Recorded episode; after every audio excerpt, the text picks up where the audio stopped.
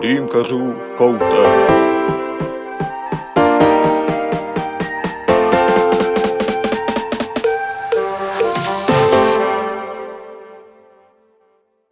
Hoane, já jsem ti slíbil, že se ještě dostaneme ke kumu, ale jak jsme oba zhodnotili před chvílí, už si povídáme hodně dlouho a radši kumo, které snad už všichni v dýmkerské komunitě znají, vyměníme za něco, co může posluchačům dýmkersky prospět, protože, jak jsem na začátku zmínil, si taková studnice vědomostí. Souhlasíš? Určitě ano. Dobrá, podívej. Hodně lidí v Česku vnímá dýmkaření jako takovou opravdu vědu. Lidi, kteří do toho zase tolik nepronikli, tak je často může vyděsit strašně velké množství toho, co všechno ovlivňuje dýmku. Lidi, kteří se do toho naopak ponořili až moc, řeší u dýmek absolutně každý detail, mnohdy nepodstatný a jsou to takové jako dva extrémy. Ale když teda se podíváme spíš do té vědečtější části, tak co podle tebe se v komunitě málo řeší a má dopad na kvalitu dýmky. Rozhodně tak. To, jak člověk tahá. To si myslím, jako dneska už to není tak opomíjený fakt. Já jsem na tohle téma vydal tento týden článek, takže taky jo. jsem si toho všimnul. Jo, jo, jo. No, přijde mi, že strašně moc lidí jako kdyby nebere v potaz vůbec ten tah. Jo? Řeknou ti, jak to máš nabít, do čeho to máš nabít, ale málo už se potom řeší to, jak taháš. Protože Uh, můžeš tahat plice, jako kdyby pososkávat to. Do pusy. No, v podstatě, v podstatě. Jo, jsou i zákazníci, kteří to netahají do plic. A pak tady máme kuřáky, zákazníky, který kouří cigarety, protože oni udělají to, že oni si potáhnou a pak se nadechnou. A pak to jde nosem pusou ven. Jo, ale to, že se pak nadechnou, už jenom dělá to, že on ten hustý kouř, který smícháš vlastně s tím, nebo vzduchem. se vzduchem, tak on je pak agresivní. Kikne tě. Přesně tak, přesně tak. Takže oni začnou kašlat. Pak mají takový ty řeši typu, no ale já jsem silný kuřák, já zvládnu krabičku denně. Ano, ale tohle není cigareta, tohle nemůžete kouřit jako ne, cigaretu. když kouříš jako pičinka. No, přesně, no. Takže jsou tam určitě jako markantní rozdíly, které mají vliv na to, jak se to pálí a jak ten člověk tahá a taky jestli tam je difuzor, anebo jestli tam není. Když zůstaneme u toho tahání, tak v podstatě můžeme identifikovat takové tři typy lidí. Velice slabé tahání, velmi nepravidelné, velmi krátce. Což se asi shodneme, že to je něco, co hlavně u černot způsobuje často tepelné šoky a to, že za 20 minut ti v podniku tě zavolají, že je, ta dýmka je spálená. Ty no, ale to je zase... Uh to je zase to, že záleží na podniku. Protože když to máš na under, nebo bez tače, jak se rádo říká, tak to tomu až tolik neublíží, protože to v podstatě funguje, nebo takhle, HMS alobal. HMS ti tam pouští, jako kdyby to teplo uh, ne pořád, ale funguje prostě jinak než u alobalu. Když to u alobalu prostě se tam to teplo dostává, jasně, nahřeje se to nějak celkově, protože ten alobal je i kolem té korunky, ale nepřenáší tam tolik toho tepla, jako to HMS, protože je to větší prostě hmota, která se víc nahřeje. Jasně, není okolo té korunky, Podívej, já to vždycky rozlišuji do duše. Alobal ti poskytuje zónové teplo. Tam, kde stojí uhlík, máš nejvíce tepla plus nějaké blind spoty. Přesně, přesně. A, a dostane se rovnoměrné teplo. Jo, ale dostane se tam ve chvíli jenom, kdy taháš. V podstatě do toho, uh, no to pálení tam probíhá jenom, když taháš. Když to u toho HMS, když je to na point, nebo na touch, tak uh, se ten tabák jako kdyby pálí konstantně. A u Andru to zase funguje víc jako u toho alobalu. Jo, že to tam pálíš v podstatě jenom tím, když taháš protože to není v tom dotyku, že jo. Takže tam, se tam to teplo nepřenáší tak. Ale vytvoří se tam jako kdyby ta kapsle, která, když se podíváš třeba v létě na silnici, která jde jako kdyby do kopce, jo, a je brutální pařák, tak vidíš prostě takový ty vlny, jak prostě jdou... Uh, Tepelné vlny prostě. Přesně tak, přesně tak. Tak to bys vlastně viděl na tom HMS ze spodu. I na tom alobalu. Ale na tom alobalu by to nebylo tolik, protože tam máš ty dírky, kud má vlastně to teplo má čas výjít ven. A hlavně obecně teplo stoupá nahoru. Že? Přesně tak, přesně tak. Ale u toho HMS fakt bys to tam viděl, jo? kdybys prostě rozřízl tu korunku na půl, tak bys tam prostě viděl v té vzduchové kapsli, že tam prostě ty waves jsou. Takže když se k tomu vrátíme, tak víceméně jeden styl lidí kouří takhle pomaličku nepravidelně. Potom máme vysavače, což jsou lidi, kteří opravdu to vezmou a Hlavně u černoty je fajn to tahat trošku prudčej, ale ne jako 10 vteřin na prudko opravdu to vysat, protože... Tam zase ale narážíme na to, že záleží, jestli je to na touch nebo na under. Ano. Jo, protože když jsem poprvé viděl uh, Tomáše Majera, tímto zdravím Tomáše Majera. Náš když... 15. pozdravený člověk. Když jsem poprvé viděl kouřit Tomáše Majera, tak on fakt jako přišel ke mně domů, vytáhl prostě nějakou klasickou korunku, já už nevím, co to bylo popravdě, ale říkal, no já tady mám jenom nějaký zbytek šerbetly, borůvku, uh, asi 60 gramů tam měla, říkal, no to je tak na jednu korunku. a za to korunku, teď to tam tak začal sypat. A teď jako už byl centimetr nad tím a říkám, nad okrajem, a říkám si, hej, ale to asi stačí, ne? A on to tam furt sypal, a sypal, a sypal. A byl už nějakých 5 cm, prostě měl takovou pyramidku do špičky. A říkal, jo, tohle asi bude stačit. Dal to rozhavený HMS s těma třema uhlíkama. A žehlil, dokud si to nesedne. Ne, on to tam jenom položil, ne, to nebylo Ne, ani jo, žehlení. položil a nechal, to klesne. Přesně, přesně, Tak. přesně. A já jsem jenom vytřeštil oči a nabíjel jsem si tam to dvojitý jabko, tyjo, do, a, no, taky do nějaké klasické korunky na under. A říkám si, jo, tak asi, jo, tak dobrý, no. A teď nechal to nahřát a sedl si a první potah to bylo jenom Jo, je to dobrý. a to bylo, to bylo přesně jako, jak říkáš, ten vysavač, no. Takže ono záleží prostě, jak to máš nabitý. Protože kdyby tohle to udělal při Andru, tak spálí to vrchní vrstvu Tak. a už to bude v háji. A později, když kouříš nejenom, že to bude bez chuti, ale zároveň máš šanci nedopalit spodek. Přesně tak, přesně tak, přesně tak. Což si taky jako dost lidí neuvědomuje, když nabíjejí ten Andr. Ale jestli jim to vyhovuje, tak ať si to takhle kouří prostě, no. Tím máme druhý způsob a pak jsou třetí. Tento je ten poctivý střed, prostě No. středně dlouhé, pravidelné, průčí potahy. Je to tak, no. Hlavně vědět, kdy si trošku odpočinout, aby ta dýmka prostě neměla konstantní jako tepelnou zátěž. A... Taky, taky. A Taky taky, ten hla- mozek. Tak a taky je rozdíl mezi tím, když si třeba děláš pracovní dýmku, respektive něco děláš, do toho kouříš dýmku, a když prostě sedíš s kámoši. Protože když něco děláš, tak dejme tomu netaháš s takovou frekvencí a třeba ty dýmky vydrží i delší dobu, že jo? No, tím se taky pojí, ale to je, jestli kouříš sám nebo s někým. Určitě, určitě, syndrom kamaráda. V podstatě navazuju na to, co jsem řešil minule s Verčou v podcastu, a to je to vnímání intenzity. Mhm. Na tady tomhle půdorysu vlastně já nemůžu říct, že kouření na touch je super, kouření bez doteku je super, protože každý z nás vnímá tu intenzitu různě. Já třeba kouřím opravdu většinu svých dýmek bez doteku, protože mi vyhovuje, jak to má na začátku ten pík, pak hodně dlouho poctivý střed a pak to dojíždí. A tahle intenzita mi vyhovuje. Když já si dám něco natáč, tak pro mě už to je, i když to někdo umí s teplem a tak dále, už prostě až příliš intenzivní na hraně přepálení a někdy i za tou hranou. Jasně, no. A když takhle sedíme se skupinkou kamarádů, tak já když nabiju dýmku bez doteku, takhle, tak a předám ji dál, tak e, například můj kamarád Honza Martinek, taky konečně zdravím někoho, Hm. tak ten si tam vždycky přidá třetí uhlík už rovnou dovnitř a prostě jede, jede, jede, až do momentu, kdy je to pro něho dostatečně intenzivní. Pak mi to vrátí, já to zase vnímám jako úplně přepálené a zase ty uhlíky dávám pryč a Ano, jdeme ano, tomu to dávám do původního stavu. Takže víš co, mně sedne tahle úroveň intenzity a pro lidi, co tačují, kteří nejenom chtějí třeba lépe prohřát tabák ve fanelu a tak dále, tak mají tu hranici posunutou výš. Prostě uspokojí je až větší intenzita, ale zase musí umět lépe s teplem. Mhm, mhm, mhm. A to se právě pojí i s tím, jak ten člověk tahá, no.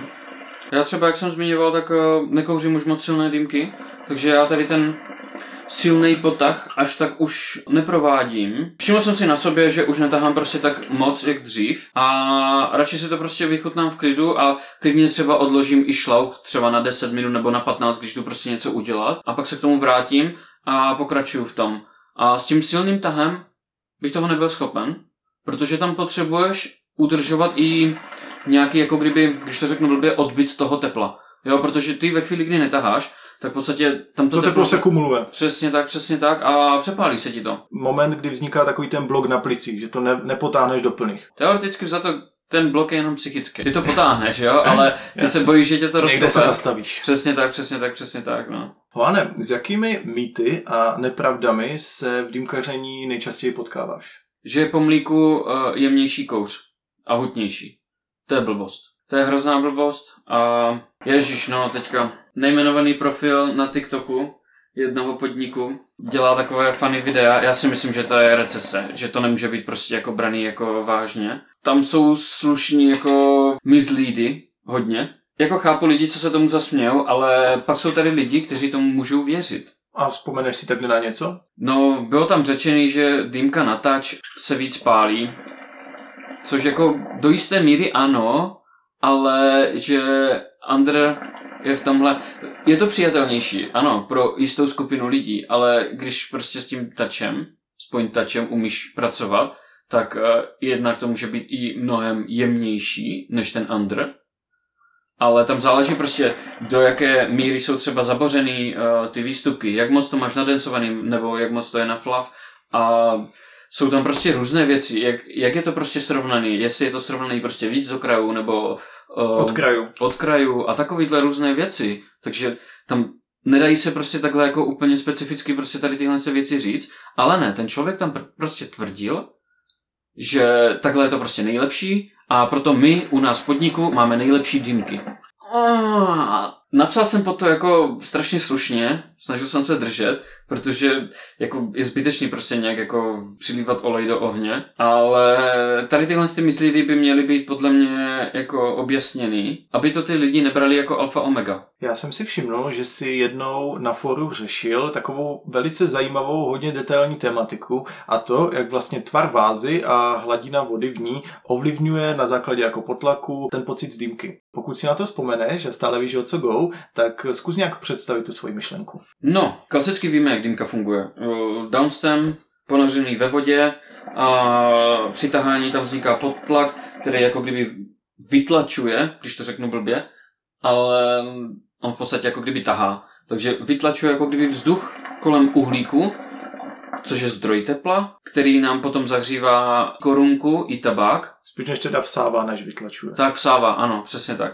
Vsává ho do toho downstemu, tam vzniká vlastně už ten kouř, protože už se tam pálí nějaký ten glycerin a tabák. Pak to jde jako kdyby do té vody, naplní se nám vlastně váza, ze které pak jako šlouchem taháme kouř. A teď, co nám vznikne vlastně v té váze, je to, že my přetlačujeme nějaký vodní sloupec. Ale my přetlačujeme vodní sloupec i v tom downstemu, i uh, vodní sloupec v té váze. Což znamená, že ten vodní sloupec v downstemu v podstatě jako kdyby fakt přetlačujeme, jakože ho vsáváme. Představte si to, že prostě máte downstem a v části toho downstemu je voda. A jak vy si potáhnete, tak vy tu vodu musíte hnát zpět do té vázy, Přesně aby tak. tam vznikla minimální vzduchová kapsa, kterou může proudit ten dým a vytvořit se z ní ta bublina a pak prasnout a mít ho ve váze. Přesně tak, přesně tak. A pak ale vytlačujeme uh, i celkově jako kdyby tu hladinu té vody, která je v té váze. Protože vlastně ty tu bublinu sice vytlačíš, ale ty jako kdyby tlačíš na celý ten ten, Ano, protože ano. uh, jo, jasně, tím průměrem... už, už chápu, co. Mhm. Víš, jak to myslím. No prostě tím průměrem jako kdyby eh, tlačíš vlastně na to celkově, takže čím širší váza, tím je podle mě těžší tah. Nebo takový prázdnější. Ano, prázdnější je to slovo.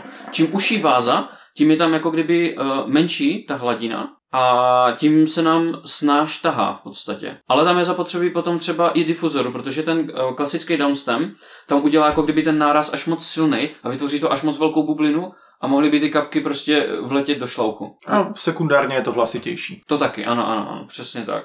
A taky záleží, jak je vysoká ta váza. Protože tam taky jako vytlačujeme jako, no jiný ten sloupec prostě toho vzduchu. Takže vidíte, i dýmkaření může být opravdu věda. Do jisté míry, no. Teď před nás položím velice, velice složitý úkol, ne? Snad to zvládneme. Zkusme najít všechny proměny, které ovlivňují session. Z hlediska Wow. tepla, z hlediska tabáku, korunek, dýmek a tak dále.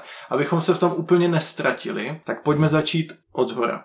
To znamená Uhlíky. z uhlíky. No jasně. Takže co můžeme zmínit? Samozřejmě typ uhlíku. Jasně, kokos, rychlozápalák, bambus a tak dále. Velikost, Mhm. určitým způsobem i tvar. Tvar taky určitě. A tam například i Materiál. výřevnost, ano. Tak, no to se pojí vlastně na Ano. tu výhřevnost, takže materiál Plus taky. kvalita toho zpracování, takže se nelámou, nepraskají, nezhasínají. Jak moc je tam lepidla, jak moc je to... Uh, Kolik je tam toho škrobu. Tak, tak, tak, jak moc je to vysušený. A no tam jako u uhlíku je to hodně, no. Jo, tam zkoumáme i vlastně, jak od toho dobře popel odpadá. Pokud se toho drží, tak ten uhlík nám tolik nevydrží, protože se dusí. Takže i jako, aby popel dobře odpadal, jaká je barva toho popela, když je hnědá, tak to vyrůstalo buď na draselné půdě ta palma, anebo je tam příměs dřeva v tom uhlíku. Je to Pokud tak. je zase krásně sněhově bílá, tak tam přidávají vápenatou moučku, takže prostě šedá je ideál. Ale měl jsem teďka uhlí od Alexe, a to je z Ukrajiny, a bylo to, myslím, z, ze skořápek z, um, Oříšku? z ořechu, Taky přesně jsem měl. z vlašáku. Tam se teda ten popel držel, ale ten uhlík vydržel hrozně dlouho a hrozně konstantně dával teplo. To bylo jako za dlouhou dobu jako strašně kvalitní uhlí, no. Tak zkusíme najít u uhlí těch deset nejdůležitějších. Takže máme velikost, tvar, výhřevnost, výdrž toho uhlíku, Materiál, materiál, obsah vlastně látek, určitě. Tak ten popel si zmiňoval? Jo, tu popelnatost, předávanou pachuť. Mhm, rozhodně, no. O, jak moc smrdí při rozpalování, to se bere taky, Ano, ale smrad. já to moc jako, no jako jo, je to důležitý. A, A když to vezmeme stylicky, tak pravidelný tvar. taky, taky, taky a balení. Tak. Jo, v loungech to jako, když, když to mají zabalený třeba jenom v tom celofánu, tak je to pro nás lepší, protože nemusíš otevírat žádnou papírovou krabičku a nesereš se prostě s nějakým vyhazováním pak zbytečných papírů. Takže já si to budu psát. Už jen tady jsme našli nějakých 11 proměných, které to ovlivňují. Teoreticky jo, no. Tak, posuneme se dolů k systému, HMD. systému přenosu tepla. Což teda můžeme mít alobal, baču, flavor saver, různé alobalové kreace, klasické HMS a tak dále. Uh, elektronické ještě. A elektronické samozřejmě. Tak tam určitě materiál. Dural, neres, jiné slitiny hliníku, bohu sle, slepé uličky typu Mosas a tak dále. Tak, tak. Takže materiál. Tvar toho HMS, počet a vůbec existence výstupku. Zdroj tepla. Když už jsme zmínili jako tu ele, to elektrické, Ano, takže... ano, uhlíkově nebo teda elektricky. Tak, tak. To máme čtyři. Pak, jestli má pokličku nebo ne, spousta lidí používá, spousta nepoužívá, ale dejme tomu, je to prostě regulátor tepla. Jo, regulátor tepla, tak bych to nazval. Jeho průměr, to znamená, kolik tam vleze uhlíku. Mhm, mhm, mhm, mhm. Jestli má ve spodu nějaké výstupky proti zasínání nebo ne. Tak, tak. No, ono je to spíš... Takhle, Kalu tvrdí, že ty výstupky tam byly uh, kvůli vedení tepla.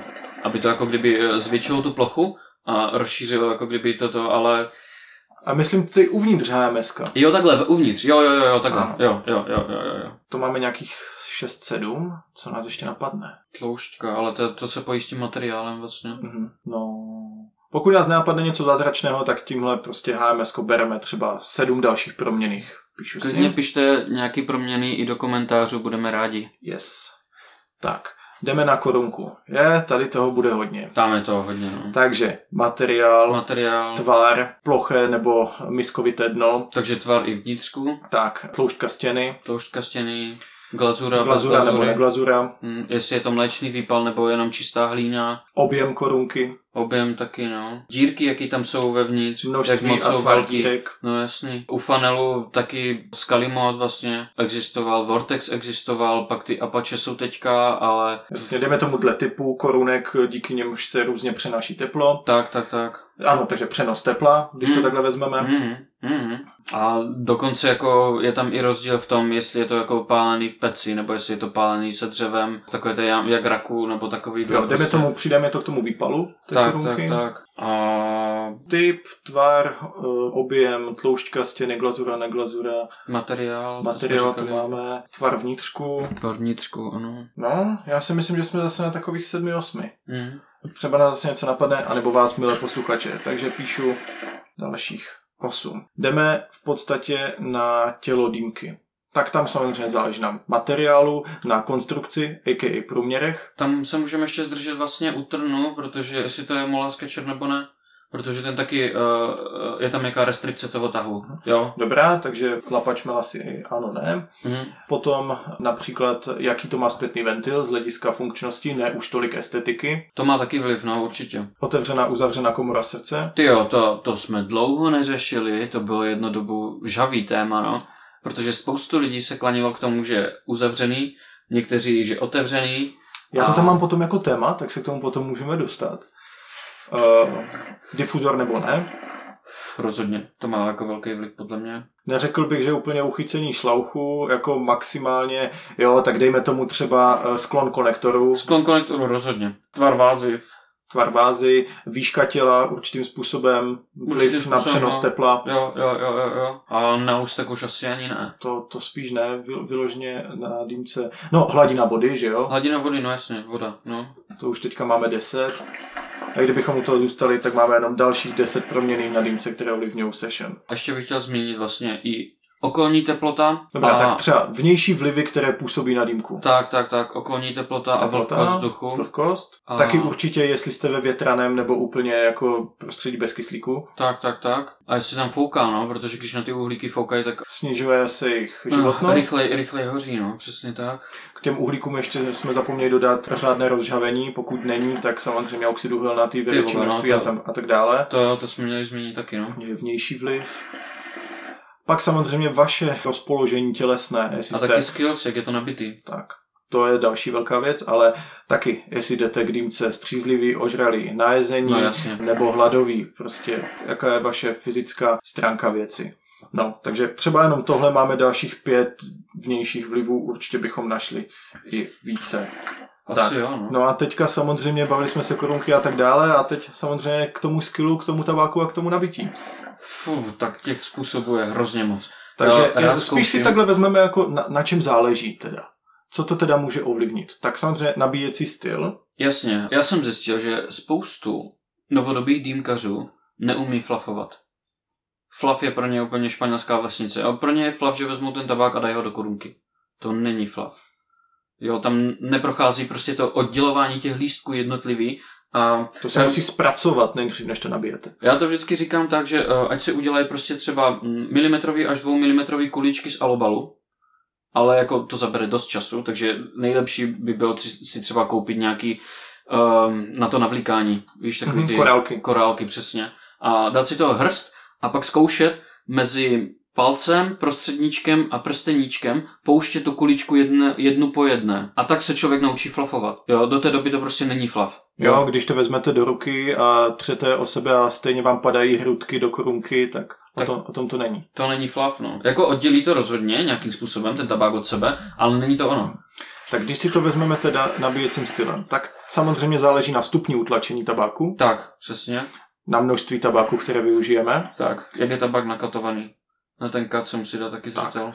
No ty jo, ježiš, Melasa. Tak počkej, moc je to tak melasovitý? počkej. Dojedeme nabíjení a pak se přesuneme k tabaku samotnému. Ježíš, aha, dobře. Věř, ano, Ale ono to jde v ruku v ruce, Pře- takže... Přesně tak. Takže dobré. Naposled začnu od začátku. Takže nabíjecí styl. Stupeň utlačení tabáku, množství použitého tabáku. Samozřejmě, dobře, ano, je to spojená doba, typ tabáku.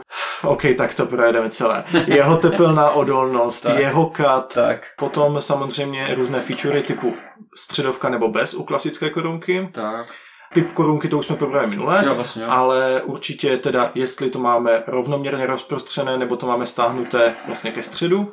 A nebo od středu, že jo, a nebo uh, ultra dance na, na stěnu, nebo na ultra dance, nebo takovej, no, já jsem teďka vlastně, nebo já jsem to nevymyslel, nebo kluci mi tvrdí, že to viděli už někde jinde, ale že dělám v podstatě takový kráter, Jo, nasypu si tam prostě tabák uh, na dream kousek, uh, udělám středovku a dám palec jako kdyby pod ten tabák, natlačím na něho z vrchu. A to udělá prostě takový kráter uvnitř, který uvolní všech těch pět dírek, ale zároveň je tam tabák jako kdyby v takovým převisu v Hmm. podstatě. Jo, a voska se mi na tohle hrozně osvědčila. No těch způsobů je hrozně moc. To dejme tomu jako styl nabití. To, No, jo. tam, je, tam tím ovlivníme jako spoustu věcí. Ale máme nějakých osm proměných. Co ještě z hlediska nabíjení? Samozřejmě mixologie, že jo? To už je potom hledisko, jak vnímáme chutě. Tam taky máme nějakých... A každý prostě- tabák se vlastně jinak chová, jo, Tak. takže my, mm, To máme ten typ, no. jako takový, no. Přesně tak. A ještě nám chybí jedna do deseti. Je to zase, jestli je to na touch nebo ne, no. Ano, samozřejmě nabíjení s dotykem či bez. Mm. Ale to je zase ten, no, To jsme, to jsme takhle ještě nezmínili. jo, tak jo, tak jo, tak takhle. To je nějakých 10. A co ještě teda jsme nezmínili u HMS, tak samozřejmě jestli je to Alobal nebo jako HMS. Mm. Takže jdeme tomu, píšu dalších 11 proměných. A jak tlustý je ten alobal? Ano, píšu dalších A 12 kolik je tam dírek? Uh, takže teďka jsme na 12 a přidáváme ještě dírky na alobalu. Tak. Jdeme tomu i jejich množství. Dobré. Víš co, přidávám dalších 14 proměných. Dobře. Čověče, končíme? Nebo bychom našli ještě něco? To, jak lidi tahají, jsme zmiňovali vlastně, že jo? Jasně, přidáme ještě způsob tahání, takže máme uhlíky, máme HMS či alobal, máme korunku, máme nabití. Eh, Co se týče toho tabáku, tam jsme asi řekli prostě typ, kát, Jo, odolnost, toho HMSK a uhlíku jsme nezmínili vlastně počet uhlí. počet uhlí. No a, a to, jak jsou naskládaný v HMSK. Ano, samozřejmě, takže píšu si další tři. Mhm. Na celou session jako takovou uh, zdroj vlastně toho tepla, u, udržení toho tepla. Jo, takže ten servis v podstatě... Servis, ano, uhelný servis. Přesně tak, přesně tak. A s, taky, jestli eh, kouříš dýmku sám nebo ve společnosti. To je ten syndrom kamaráda, to jsme tam zmínili, no. Víceméně, ale no, dobré, necháme to tak. No, no. Takže Hoane, kdybychom to teďka utli, tak jsme našli 71 proměných, které ovlivňují celkovou kvalitu session. Je to tak, no, prostě Takže- co se dá dělat. Eh, Sice je hezké se utěšovat tím, že dýmkaření není věda, oficiálně určitě ne, ale bereme si z fyziky, z chemie, vlastně Je to řemeslo. Tohle řemeslo, jak můžete vidět, přišli jsme s Holanem na nějakých 71 proměných, určitě je ještě víc. Jako mohli bychom každý ten bod v podstatě ještě trošku víc rozpracovat Přesně a tak. trošku se o tom víc bavit, To je na ale dny. to bychom tady byli jako ještě... Dny a dny. Vím, no. že vám by se to líbilo, ale třeba zase někdy jindy. Každopádně, čím jsem to chtěl uzavřít? Zkuste se oprostit od toho, že se můžete stát absolutními pány dýmky. Nikdy nedokážete během jedné session opravdu všechny tyhle zmíněné proměny, úplně všechny implementovat tak, abyste vždycky dostali stoprocentně přesně, co chcete. Zkuste si připustit i to, že v dýmkách je element štěstí. Prostě někdy se nestaráte a vyjde to skvěle. Jendy to děláte úplně lístek po lístku a vyjde to na hovno. Protože třeba některou proměnou opomenete. Musím říct, že když jsem si já třeba v opilosti nabil pár dýmek, tak byli strašně dobrý a nikdy se mi to nepodařilo jako kdyby udělat stejně úplně znovu. Jo, takže tam fakt těch proměných je jako fakt strašně moc, no. Podívejte, já to mám třeba tak, že já bych o sobě ani dnes po těch 14 letech neřekl, že jsem nějaký dýmkarský mistr. Samozřejmě to je trochu souvisí s egem a tak dále, ale absolutním pánem dýmky není nikdo. My se snažíme léta o to, abychom identifikovali co nejvíc proměných a snažili se ovlivnit tak, aby z toho vyšla session, která nám vyhovuje. Přesně tak. A tohle je podle mě dosažitelný cíl, prostě zkoušet, hledat si svůj vlastní dýmkarský styl a kouřit tak, jak prostě se vám líbí a chutná vám. A nehnat se úplně za tím dýmku absolutně ovládnu a my třeba tyhle proměny s Holanem známe a spousta lidí taky a přišli bychom na ještě hodně více, ale jestli si pokaždé děláme dýmku s tím, že projedeme všech těch 71 věcí, tak to tak není. My... S tím stavem toho člověka bych ještě chtěl zmínit eh, třeba v podnikách uh, je i psychický stav toho, jak třeba na tebe ten podnik působí a vystupování těch zaměstnanců. To dělá hrozně moc. Jo? Ten servis toho dýmkaře, prostě zájem a komunikace a ochota. Vidíte, to, To dělá taky vůbec, strašně jak moc. Holan zmiňuje, neprobrali vůbec jako podnikové vnímání dýmek a tak dále. Takže tím chci jenom zmínit dosažitelné mistrovství v dýmkách, které může získat každý, ať už pracuje v podniku nebo ne, je zisk intuice. Když jste začátečníci, jedete všecko jak podle kuchařky, tady návod na to, tady video a tak dále, zkoušíte. Jakmile už jste pokročili, tak je to vlastně honba za vlastním dýmkarským stylem. Experimentujete, zkoušíte různé nabití, korunky, všecko možné, až nakonec budete spokojení.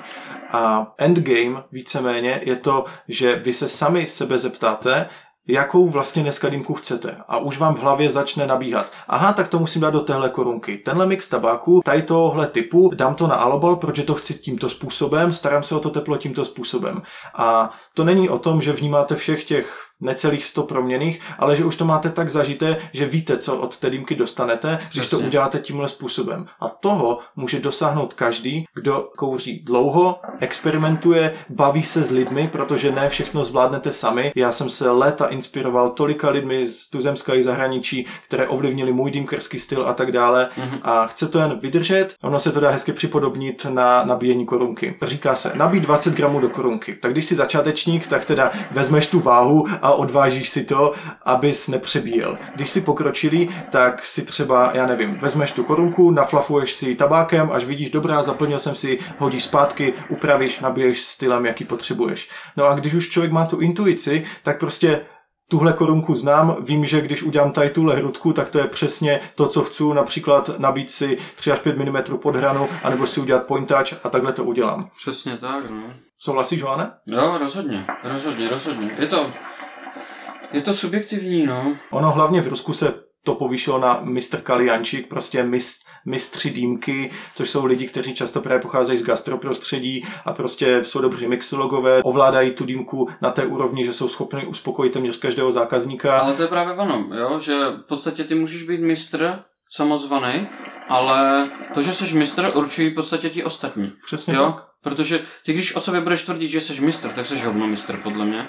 Ale to, co o tobě říkají ti ostatní. A tam právě je to o té komunikaci. O tom, jak to dokážeš předat a o tom, jak se dokážeš zviditelnit.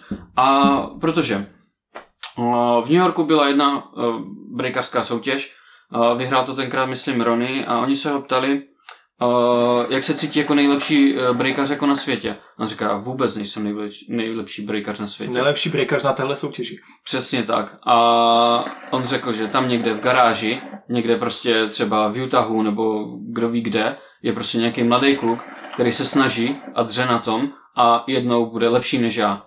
A takže já nemůžu o sobě tvrdit, že jsem nejlepší breakař. A to samý jde um, implementovat i v tom dýmkařství. Přesně tak, že můžete si myslet, že děláte všechno dobře a vždycky se najde Aziat, který to dělá líp jak vy. to je taky možný, no.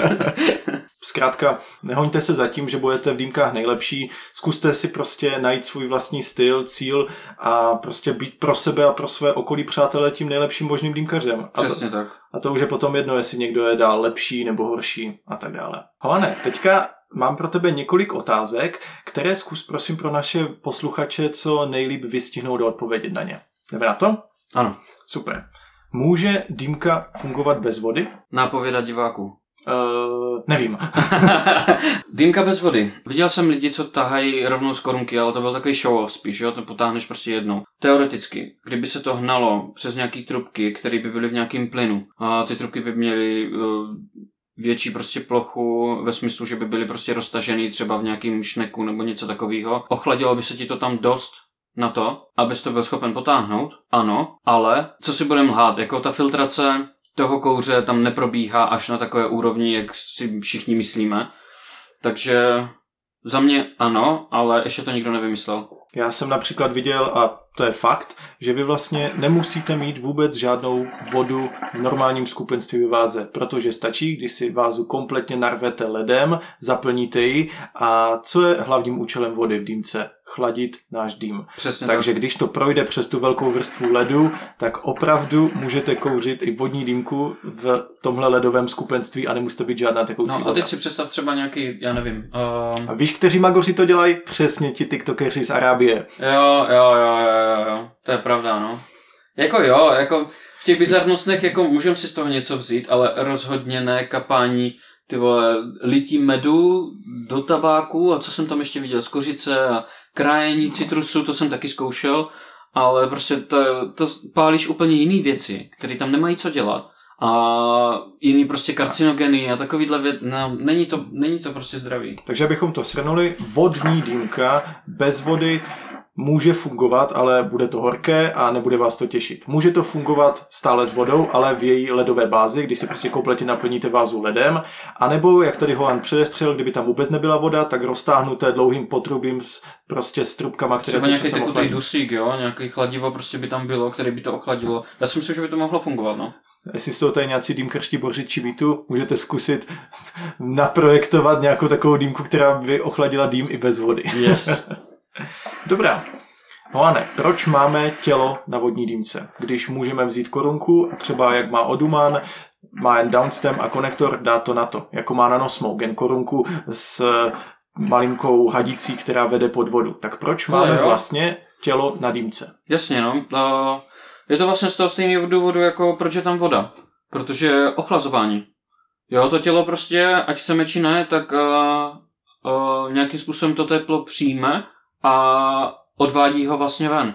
Jo, ať už si šáhneme prostě pod tácek nebo na hodně, hodně rozjetou dýmku na srdce, tak můžeme cítit prostě, že tam nějaká ta teplota je. Jo, a to ochlazování v podstatě dělá hodně. A i délka má právě vliv na to ochlazování, protože čím je delší vlastně to tělo, Tak tím, tím více víc to zdroj tepla dáme pryč od vody. Přesně tak, přesně tak, přesně tak. Potřebujeme na dýmce zpětný ventil? Může dýmka bez zpětného ventilu fungovat? Ano, může fungovat. Původní dýmky vlastně vůbec nebyly myšleny s uh, purgem, nebo se zpětným ventilem. V podstatě ten zpětný ventil vlastně odvádí jenom kouř z vázy.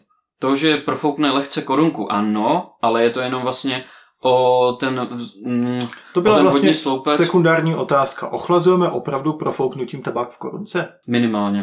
Jo, musíme, musíme si to přijmout, prostě to ochlazování tam spíš probíhá tím tahem.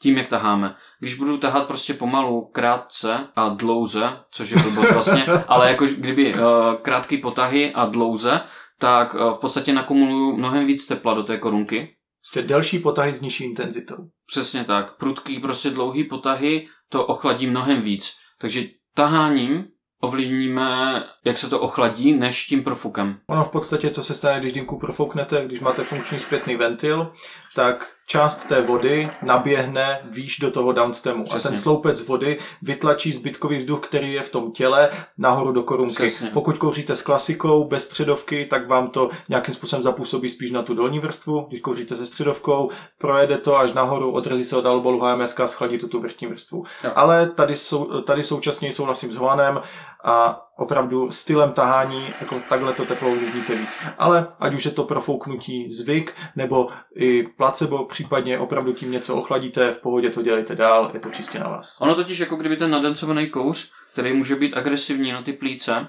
v té váze, teda záleží jako na úrovni toho dýmkaře, jak moc to zvládá, ale může být agresivní. Tím, že se to profoukne, dostane se vlastně ten kouř ven, tak v podstatě uh, ty taháš pak čerstvý kouř a funguje to spíš psychologicky na mozek, protože ty ve chvíli, kdy ho profoukneš a dostaneš ho ven, tak v podstatě pak mozek si myslí, že to utáhne mnohem víc. Ale tam je to, že ty spíš protáhneš víc tu korunku vzduchem chladnějším. Ten profuk tam má svůj význam, ale není to o tom, že bys to schladil. A jak správně Holan řekl, vodínko bez zpětného ventilu může v pohodě fungovat. Ale když do ní fouknete, tak ten tlak nemá kde unikat, takže celý ten sloupec vody je gejzír nahoře na korunce. Tak, tak, tak, tak, Tak. tak. Hoane, k čemu je difuzor? Difuzor. Uh, v podstatě, uh, klasický downstem uh, je jenom trubka ponořená ve vodě a difuzor je v podstatě ten konec, který rozbije tu jednu bublinu, která jde jenom do té vody a rozbije ji na třeba, dejme tomu, 12 dalších menších a tím nám jako kdyby uh, zjemní tah. Jenomže ono to zjemnění tahu je v podstatě restrikce toho tahu a v konečném důsledku tam jde jenom o to, že to míň bubla A je to tižší. je to tižší. Ale, vlastně ne, kecám, není to jenom o tom, že je to tižší, ale v podstatě, eh, když to blbě řeknu, když tahám jednu velkou bublinu klasickým stemem, tak eh, je tam interval toho tahu, což znamená, že já dělám v podstatě Jenom velmi rychle. jo. A s tím difuzorem je to v podstatě takže eh, protahuju ten vzduch jinýma intervalama tou korunkou, což jako kdyby můžu taky ovlivnit tím tahem, ale když mám vlastně naučený nějaký svůj tah, proto mi třeba vyhovuje víc to klasický, no, že tam mám jako kdyby víc cit tomu, jak to jako kdyby pálím. Když to u toho difuzoru, tam je to spíš o tom, jak dlouho tahám, abych ovlivnil jako to, jak se to pálí v té korunce. Dobrá. Jaký je rozdíl mezi uzavřenou a otevřenou komorou srdce? Mhm, to je hezký téma, to je hodně hezký téma. V podstatě, otevřený srdce je, když vlastně máte vývod na zpětný ventil a vývod na šlouch, už přímo, v podstatě, jak je to našroubovaný v srdci, tak zatím už jako nic není. Jo, je tam prostě komora, která je eh, kopulovitého tvaru, Vybraná dovnitř. vybraná dovnitř, přesně tak. A uzavřené srdce je to, co v podstatě známe jako z Ruska, to jsou všechny v podstatě dýmky, které známe dneska, a to, že to má dál vývody vevnitř v srdci, které směřují na hladinu vody ve váze. Respektive mezikus, který vybíhá do vázy. Tak, tak, tak. A je to srovnaný v podstatě se srdcem. Dokázal bys identifikovat nějaké výhody a nevýhody obou řešení? Hmm, open chamber dělá v podstatě to, že eh, ty taháš okamžitě. Takhle, celkový ten systém vlastně toho tahu, toho kouře, je nejvíc ovlivněný nejužší částí na celém tom systému, což paradoxně bývá u konektoru. Protože tam ten materiál prostě je udělaný tak, aby to bylo prostě tenoučký. Takže to, jak dýmka tahá, nejvíc vlastně ovlivňuje konektor šlouchu. Když to řeknu blbě, jestli jsem to vlastně dobře popsal. Ale asi, je to na, před, na představivosti, jo? To, já bych to musel nakreslit, ale uh, ten open chamber vlastně dělá to, že uh, ve chvíli, kdy taháte, tak vlastně se uh, za tím vývodem vytvoří vír, který cucne vlastně do toho konektoru ten kouř. Kdežto closed chamber je to, že ten vývod vlastně pokračuje dál a směřuje na hladinu té vody a v podstatě tam prochází jinak ten... Um, Dým do děury. no, jo, jo, jo, v podstatě jo. Přímé vtahování a vír.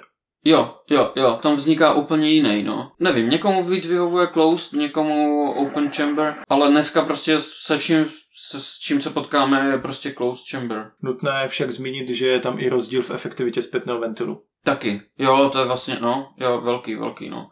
Protože vlastně, uh, když máme open chamber, tak vlastně my foukáme podstatě na tělo vázy a ne na hladinu. Vyháníme vlastně ten dým, který je okolo do té díry a není to nikdy tak efektivní Je jako u uzavřené komory. Jo, protože to fouká přímo na hladinu a je schopen jako kdyby vyfouknout celý ten dým. Když to u té open, tam se vytvoří vír jako kdyby jenom na začátku té vázy a nikdy to neprostoupí až úplně na tu hladinu té vody, no. Takže vidíte, stále pokračujeme v dýmkaření je věda. Dobrá, Hoane. Jaké jsou podle tebe dobré a špatné konstrukční materiály těla dýmky? Hmm, no, ty jo. To je, to je záludná otázka. Můžu 50 na 50? Ježíš Maria, bambus nebo sklo? no takhle. Ono, každý ten materiál má něco do sebe a něco proti. V podstatě ten plast, který se teďka hojně užívá, tak je dobrý v tom, že na to je člověk pak schopen šáhnout, i když je to plně rozpálený. Ale drží to teplo, což u dýmky jako kdyby není to, co chceme, protože my to teplo potřebujeme odvést pryč. Takže nerez a kovy. Nejlíp odvádí teplo Dural. Prý. Nevím, co je na tom pravdy. A no hliník jako takový jako eloxovaný je dobrý materiál na dýmku, ale zase rozpálí se to hrozně moc. Člověk na to není schopen chytnout. Takže za mě kombinace prostě třeba eloxu s tím polymerem nebo polyacetal, nebo co to je, Mhm. nebo dřevo taky. Ale to dřevo zase má svoje úskalí v tom, že ono pracuje pořád. Jo, dostane se k tomu voda, je to vodní dýmka, takže umývá se to, prostě ta voda se tam dostane. Ale často taky bývá kvalita závitu nedobře udělaná, takže tam stíká melasa do závitu, která se dostane mezi tělo a mezi trubku a může to tam hnít prostě na tom dřevěném těle a různý takovýhle prostě věci, no. Takže všechno má svoje pro i proti. A poslední otázka v této sekci. Hoane, jaký je rozdíl mezi egyptskou, syrskou a tureckou korunkou? Fu, tak tu tureckou jsme zmiňovali. Ta turecká je prostě, uh, vždycky, vždycky je to uh, červená hlína. Jo, můžou tam být nějaký příměsi, může to být prostě nějak jako upravený, ale bývá to z pravidla červená hlína. A ta turecká je neglazovaná, má pět dírek dole a má většinou takovou uh, kopulovitý tvar vevnitř a zasazuje se dovnitř. Mají prostě toho samce vlastně na té korunce. Tam ti budu oponovat, protože všechno, co si říkal o té turecké korunce, je pravda, ale ten konus má syrská korunka. A, ah, tak oni to mají ze Syrie. Aha. No, o, ty syrský pak bývají, eh, mají trochu jiný tvar, mývají třeba plochý dno, mají taky pět dírek dole, ale bývají glazovaný. Některý. Pak byla co? A hlavně má, mají svažitou stěnu. Oni totiž mají relativně malé dno Jo. s těma dírkama Jo. a pak tam mají v podstatě, je to alien, ale je víc strmý, v podstatě malinký spodek, malinké dno. No, ty myslíš a úplně oldschoolový syrský. Tak, tak, jo, tak. Jo, jo, A jo, taková, jak bych to řekl, no stínítko od lampy. jo, jo, jo, jo, jo, jo, jo. Tak a pak máme tu egyptskou. Egyptský. Tak ty jsou uh, mělký, Velice. taky to bývá uh, červená hlína a Hnědá glazura. Někdy jo, no, bývá to často, no, vlastně s nejdou glazurou. Ty neglazurovaný se tam vlastně moc ne- nevyskytují, to je pravda. A prostě jsou určený na to, to napekovat úplně na overpack brutální, natáhnout jenom alobalem a dát tam prostě nejlíp dřevěný uhlí, no. A tyhle korunky jsme všichni dostávali s topmarkama. Jo, to je pravda, no. Výborně, Hoane, takže takhle jsme mohli poučit eh, či pobavit naše posluchače odpověďmi na tyhle někdy záludné, někdy docela normální otázky. Ale ty jsi mi jednou řekl, že se spíš cítíš jako takový dýmkarský underground, že jsi trošičku mimo toho mainstreamu. A já se chci zeptat, proti jakému normálu a v podstatě i třeba některým trendům se ty jako dýmkař řečený mimo mainstream vymezuješ? No já nemám rád to, když se řekne, hele, tohle nabijte do tady toho. A v tomhle to prostě funguje nejlíp. Jo, já rád prostě zkouším a prostě proces pokus omyl. Jo, spálím se, spálím, ale budu vědět prostě, že tohle, tím jsem se spálil, protože chybama se člověk učí. Jo, a když se nebudeme učit, tak v podstatě jako kdyby zakrníme a budeme jenom prostě chodící mrtvoli eh, se svěšenýma hlavama do telefonu, nikam se prostě dál neposunem. A o to mi jde prostě, no, eh, o to, aby se každý nějak posouval a rád prostě každému pomůžu, Rád prostě poskytnu informace, které vím já, které jsou samozřejmě subjektivní. Není to absolutní pravda. A rád to i takhle podávám, no. Protože každý může pravdu vnímat jinak. Já můžu říct, že vidím růžový slona, ty můžeš říct, že vidíš šedou veverku. Takže Jo. to je víceméně to, co ty vnímáš jako normál a ty jdeš trošku proti tomu. Jo. Našlo by se ještě něco takového? Třeba trend nějaký v dýmkaření? Třeba, co si vzpomenu, asi se teďka nejvíc kouří, protože to mají už ty dýmky zabudované s difuzorem. Ty si teda řekl, že máš radši jako tar bez difuzoru. Něco v tomhle stylu. Ty jo. Nevím, že máš třeba radši dvojité jabko pod HMSkem než pod alobalem. Ne, ne, ne, ne, ne, ne, to mám radši pod alobalem, to rozhodně. Ale i to HMS má něco do sebe. Jo, dá se s tím trochu jinak prostě pracovat. Nemám rád, když se říká, že Alfacher jako tabák nemá tepelnou výdrž. To je bullshit, podle mě. Každý tabák má nějakou tepelnou výdrž a různou, protože ty aromata tam prostě fungují v těch různých teplotách jinak. Nemůžeš prostě jasně říct a definovat, hele, tenhle tabák má slabou tepelnou výdrž, ten prostě nic nevydrží. Ne, je to o přístupu. Je to o přístupu a o tom, jaký tomu naložíš teplo, ano, ale uh, i ten zdroj toho tepla, nebo prostě... Zase jsme u našich proměných. No právě, právě, právě.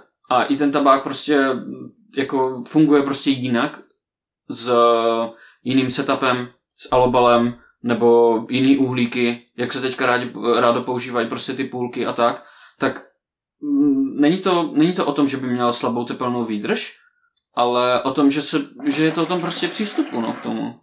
Každý si k tomu prostě musí najít tu svoji cestu, no. Souhlasím. Ty jsi zmínil, že přes své chyby by se vlastně nikdy nedostal dál, nebo respektive to parafrázu. Je to tak, je to tak. Jaké nejčastější chyby podle tebe dneska komunitní dýmkaři dělají a jak bys je případně řešil? No, uhlíky. Pamatuju si doby, tyjo, když jsme zkoušeli každý týden jiný, jiný značky uhlí a i, no, bylo to takový divoký, no. Jako zlatá doba kokobriko. Jo, prostě to bylo kvalitní uhlí. Bylo to jednoduché, měli jsme Kokobriko a Tom Kokoče. Jo, jo, jo, ale kokobriko byly prostě vždycky lepší, no. Pamatuju si prostě tu černou krabičku s tím zeleným nápisem, kde já jsem to rozpálil venku prostě nad svíčkou. A rozfoukal jsem to pak pod alobalem a tak, ale prostě fungovalo to. A dneska, abych prostě rozjel uhlík, tak na to musím mít jako aspoň plamenomet, podle mě. Takže když se vrátíme zpět k těm chybám, tak chyba je uhlí. Co si po tím mám představit? Když se dobře nerozpálí uhlí, jo, musí být úplně prostě žhavý, aby tam Jo, že jako lidi spěchají. Jo, jo, jo, jo. A pak nabití a málo kdo už dneska zkouší těsnost dýmek. Že už prostě spolíhají na to, jo, že je to prostě tak user-friendly, že nečekají prostě, že by tam mohla být nějaká chyba. Ale prostě ucpat si konektor na korunku a potáhnout, anebo fouknout. A tím zjistíš vlastně, jak ti to těsní nebo ne. Dobrá, tak ve tvém pojetí dělají dýmkaři relativně málo chyb, tak to je super. No, jako je tam toho víc, ale to bychom tady byli zase dlouho. Jako kolem nabití tam se toho dá vykládat jako taky dlouho. No a ne, tak to trochu uzavřu, když jsme u těch chyb a tak dále. Tak který skill dýmkařský považuješ za nejužitečnější, co ses naučil a jak si toho dosáhl? A taková malá restrikce, neříkej práci s teplem, protože to už minule zmínila Verunka. Hmm, komunikace se zákazníky. To dělá alfa omega. Hej, můžeš mít jenom tři tabáky třeba, jakože tři příchutě a jenom jednu značku, ale pokud to umíš prodat a komunikovat s těma zákazníkama, i když budou chtít něco tropického a ty máš třeba jenom Tingle hrozen, tangle. hrozen, no, třeba hrozen citron a zrovna Tingle tam má passion fruit, takže to se dá jako brát jako tropický, ale no prostě vůbec nemá žádný tropický příchutě, tak můžeš to těm lidem podat tak, že tomu budou věřit, že to je tropická příchuť. Jo, a to je právě ten skill toho dýmkaře, komunikace. Jo, tam v podstatě uh, vnímání všemi smysly, jo. Tím, že to odprezentuješ, tak už si ten zákazník nějakým způsobem dokáže představit nějakou tu příchuť. Sice subjektivně, ano, nemusí to vůbec být jako to pojetí, který mu ty A podáváš. pak si řekne, já to tam vlastně cítím teda na Přesně, nás. přesně tak, přesně tak. Takže komunikace se zákazníky, no. Hodně dobře zvolený skill, souhlasím. A takový bonus na závěr, něco, čím občas zastrašíš na forech a pak to spousta lidí opakuje, neříkám tvoje, ale v tomhle smyslu ano, tvoje nabití na Syřana neboli dýmkarský styl, když si umotáš kuličky z alobalu. Ano. Tak pro tuto příležitost pojďme pro naše posluchače zanalizovat, co to je vlastně za nabití, proč ho používáš a k čemu je to dobré a jak se vytváří. Klasická korunka k tomu musí být, nejlíp neglazurovaná, ale i s tou glazurou to jde. A protože v podstatě tím, že tam jsou ty kuličky, tak to teplo se odvádí v podstatě okamžitě. Nasypeš tabák, nahoru nasypeš kuličky, dáš na to uhlíky. Jasně. Kuličky jsou velké asi jako od zpětného ventilu, prostě spousta malých kuliček. Takhle to zní jednoduše, že jo? Ale tam záleží na tom, jestli je to udencovaný ten tabák, nebo jestli je naflafovaný a taky kolik je těch kuliček, protože na, čím více malých kuliček, tím sice více uh, prostupu na vzduch, ale tím blížší zdroj tepla k tabáku. Člověče, to bych řekl, že malé kuličky, když je jich tam hodně, tak je tam naopak méně prostoru než u několika větších, kde je těch komorek více. Teoreticky jo, ale um, um, jako kdyby jo, zvedneš tu plochu, ale zároveň zvedneš i plochu toho vzduchu na tom, na tom prostoru. Jo, to, asi by se to muselo propočítat. Jinak, ale Takže jak by to za tebe mělo být správně? správně, tak půl centimetrové kuličky, hodně, hodně nadencovaný. Jo, nesmí, nesmí mít v sobě Kuličky nebo tabák? Teď se bavím o kuličkách. Jo, já používám dance a fluff v normální jako mluvě, no. To je taková deformace z práce, no. No prostě uh, hodně natlačený ty kuličky, protože eh, čím mají v sobě méně vzduchu, tím víc vede teplo jenom vlastně ten materiál. Jo, protože vzduch jako takovej je nejlepší izolant na teplo. Takže co nejvíc nadencovaný ty kuličky, půl centimetrový, po celém obvodu toho tabáku, musí to být ale fakt jako rovně. A prohřev je tam důležitý. To, jak dlouho se to nechá nahřívat a s kolika uhlíkama.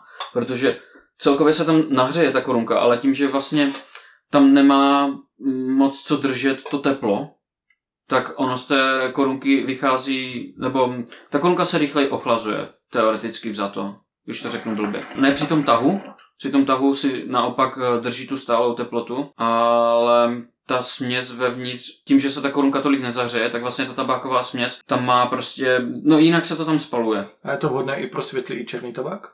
No, tak tam narážíme, ano, na tu tepelnou odolnost, protože ten eh, světlý tabák má jinou melasu a ta melasa se no, vypařuje mnohem dřív, no, nebo ne dřív, to je blbost takhle říct. Vypařuje se prostě jinak. Takže ten světlý tabák si myslím, není to ideální, no. Jakou session z toho dostaneš? Můžeš z toho dostat sílu, můžeš z toho dostat čistě chuť. Záleží na tom, jak dlouho to prohřeš, jak velký máš ty kuličky, jaký použiješ uhlí. Je to individuální, no. Takže teďka jste slyšeli víceméně návod na velice speciální nabití, kterému říkáme na Syřana, kterým občas Hoan ovlažuje komunitu, takže můžete taky zkoušet. A Hoane, děkuju moc celkově za veškerý ten pokec. Já jsem eh, velice rád, že nám to konečně vyšlo. Chtěl bych taky popřát všem posluchačům krásný nový rok. Bude to rok s dalšími podcasty novými projekty Dinkařova a Koutku, takže sledujte, čtěte a tak dále moji tvorbu. Zároveň si taky velmi poděkovat Šanty, partnerovi podcastu, že můžeme natáčet a tvořit. A s tímto bych se, Hoane, rozloučil. Díky moc ještě jednou, že jsi přijel a že jsme mohli Dýmkařům nabídnout tolik zajímavých informací. Čus. Čau.